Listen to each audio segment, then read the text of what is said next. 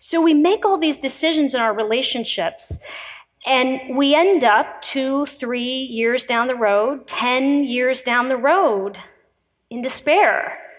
We struggle to try to find the relationship that we want, whether that leads to marriage or just a long term commitment. That's Dr. Alexandra Redcay, and this is the Depression Detox Show.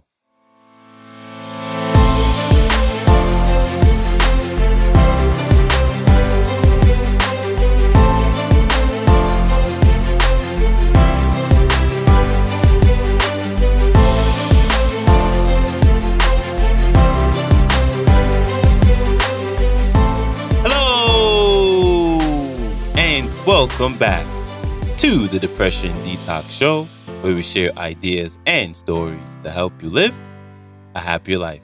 I am your host, Malikee Josephs, and today we are jumping right into this clip with our newest featured speaker because she's here to share some very important advice about choosing the right relationship. So without further ado, here's Dr. Redcay. Enjoy. I want everybody to close their eyes. I want you to imagine being in love. Maybe you have been in love. Maybe you hope to be in love. What was that like? Your heart starts racing, your stomach gets all weird. You call up your best friend and say, Oh my gosh, I think I just met the love of my life, right? In three weeks, right? We figure that out so quick. We make these very quick decisions. All of our emotion comes rushing so quickly. But then what happens down the road? We realize, what were we thinking, right? 50% of marriages fail. Why? Two of my very good friends called me within a week of each other and told me that their marriage of over 10 years had failed. Now, even though everyone else around them knew that they weren't really making a good decision at the time, there, you know, my, my best friend, her mother and I knew over 10 years ago that the guy that she picked was kind of controlling. He was dismissive towards women. And he really wanted a woman that would stay home, cook, clean, and have their child. And my friend was not at all interested in that. She was singing jazz in New York City. She was very happy to have that life. But that's not what he was interested in. But somewhere along the way, she fell in love with him. And so she sacrificed for the family. She sacrificed for what she thought was the right decision. And 10 years down the road, she realized she didn't recognize herself, and then she decided to leave. A woman asked me the other day, uh, she was complaining at 40, saying that there was no good men left. And she said that the only men that are out there are the Peter Pan guys, right? The men who, as she described, don't want to grow up, that uh, they don't want to have kids, they don't want to get married, they don't want to settle down. And she spent all her time and energy trying to un Peter Pan them. And she asked me, What do I think? And how, why does this come about? And why can't she find anybody? And why can't she fix this situation, right? And so I say to her, How honest do you want me to be? And she said, Oh, yes, very honest. I'm really serious. I want to fix this problem. How do I do this, right? And I said, Well, I think you're investing all your energy in people that are really happy. They're totally fine. Why should they get married, have kids, and settle down? They don't want to, you do. So the issue is your focus, the issue is your perspective. How are we selecting partners? Right? And why are we trying to force them to change, or why are we ignoring who they are or the red flags that are right in front of our face, right? I have women all the time complaining um, in their 30s and 40s and 50s that they can't find the man of their dreams or woman of their dreams. I have men complaining that they feel that they're being overlooked, right? Because they're the good guy, they're the nice guy, they're the friend. And what they find is that, you know, people are, are dating the unavailable person, the player, the pathological liar, the person who's already married right? So we make all these decisions in our relationships, and we end up two, three years down the road, 10 years down the road in despair. We struggle to try to find the relationship that we want, whether that leads to marriage or just a long term commitment. Why do we repeat this cycle over and over and over again? And the woman that asked me earlier, that I talked about, that asked my advice about why this happens, and she says, Oh no, I don't date the Peter Pan guys. I just see them out there. Well, except the last two relationships, I, I did date the Peter Pan guy. Oh, okay, so you do date them. So why do you choose them? She, she couldn't really explain it. And then she just kept back, coming back and saying, No, no, I don't really date them. Okay, except the last two. So she became really defensive in this conversation and was denying the truth that everyone else around her could see the people that loved her the most, her friends, her family. And so I asked myself, on the path of love, what, what happens? What do we do?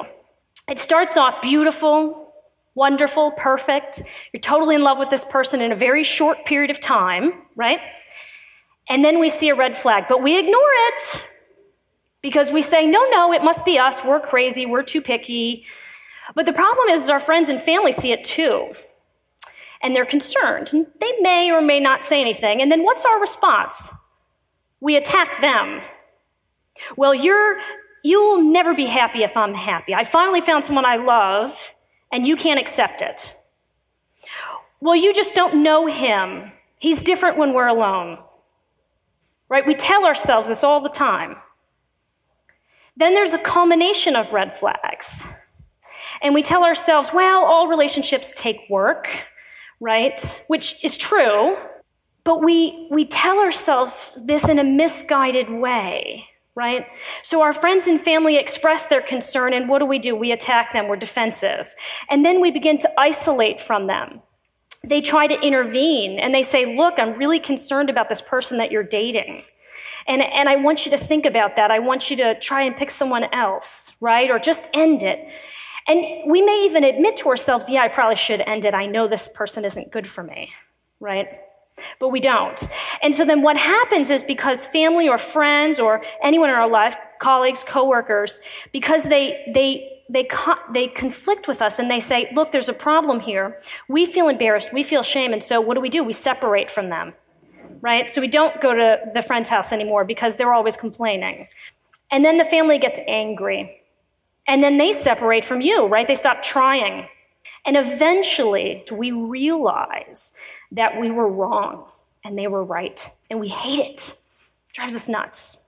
And then we despair. And then we say, Are we ever going to find anybody?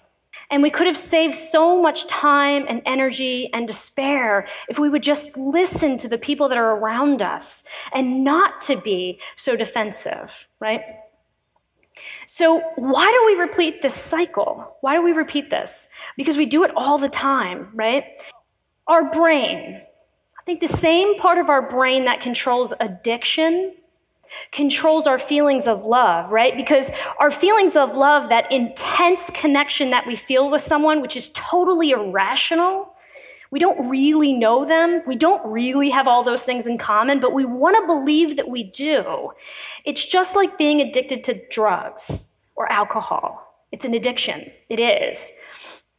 And for whatever reason, we're not wise enough to figure it out. We're not wise enough because our emotion and our perception, our feelings of this love controls our brain, our mind or prefrontal cortex, which is at the front of your, it's at the front of your brain. And the prefrontal cortex is the part of the brain that's rational. It makes rational decision making, right? And it tells the other parts of the brain, knock it off. You know, when you want to punch somebody and then you realize, nope, that's my boss. I can't do that.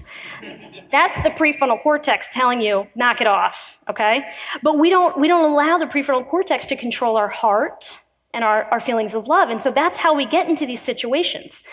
Um, you know, it could be genetics, it could be role models. Maybe we don't know anyone that has a happy marriage or a happy relationship, things like that. Some people have this idea that we're drawn to danger, right? Why do we date the person who we know is historically unfaithful and a liar? Right? They tell us about their last partner and they cheated on them. But somehow we still think that, oh, they're going to be different with us, right? Meanwhile, the good person is there, you know, the good guy who's honest, faithful, trustworthy, loves you, but we ignore them. So love rules our mind. It seems like we're addicted to drugs. We're obsessed. We're compulsive with this idea of love, right? We can't sleep. Either we can't eat, or when we do eat that cheeseburger, it tastes so delicious because now we're in love. Everything is amplified, right? So, this is my favorite quote here, right? This reminds me of the lady who wants to un Peter Pan the guys that she dates. Never try to teach a pig to sing. It annoys the pig and it wastes your time, right? I'm not saying that men are pigs, and if they were pigs, women are just as much pigs as they are. But why are we constantly trying to change people, right? We go into this relationship and you know, pigs can't sing, and yet we keep trying to get them to sing. And it just, you know, it's, it's annoying and it wastes your time. Meanwhile, you're in that relationship for two years and you've wasted all that time when really there's so many opportunities out there for you. So, how do we fix this? Short list, but hard. We have to open our heart to a real self assessment. The woman who asked for advice sat in a circle of all of her friends. We were just hanging out in the backyard, right? Having a barbecue. And she refused to listen to every single one of them who all said the same thing. Right? We have to open up our heart to a self assessment. What is going on with us? What are we doing to contribute to these relationships? What are we afraid of? Do we think we're not worth it? Do we think we have to settle for this person? Right? You have to get healthier. And on the path to being healthier, we have to get to know ourselves. I can't tell you how many people say, well, they go out on a date and they go, oh, I, I hope that they like me. I say, what? I hope you like them. Who cares if they like you? You need to assess this person to figure out if they're a good fit for you. If our entire focus is in dating is I hope that they like me, well, no wonder we make bad decisions, right? And then you have the person who always says, well, let me just put it out there. I'm just going to tell you everything that I'm looking for, right? Well, I want this kind of person who does this and who's interested in this. Well, the unscrupulous person who just kind of wants to land you in bed is going to tell you all of that stuff that you just told them, right? So instead of putting everything out there and, and letting them um, you know, become who you want temporarily to get what they want, you need to take a step back and figure out what are the most important things for you, right? Think of three questions. If you really want to get married and have kids and you're 35, well, that should be one of the first questions you ask. Are you interested in getting married? I'm not saying to me, I'm not saying tomorrow, but is this in your plan? right? Because there's many people out there that say, no way, I'm good. If I never get married, I'll be happy. So we have to be more bold. We have to know what we want and be stubborn only about the really important stuff. I had a friend who said she, she didn't want to date anybody who ever in their entire life did drugs, including pot. And I said, well, most people have done drugs at least once in their life. So I don't know. I, I, mean, is that really important? Like, I could see if they're, you know, a pothead smoking every week and they're not going to work and, you know, all that stuff. I get it.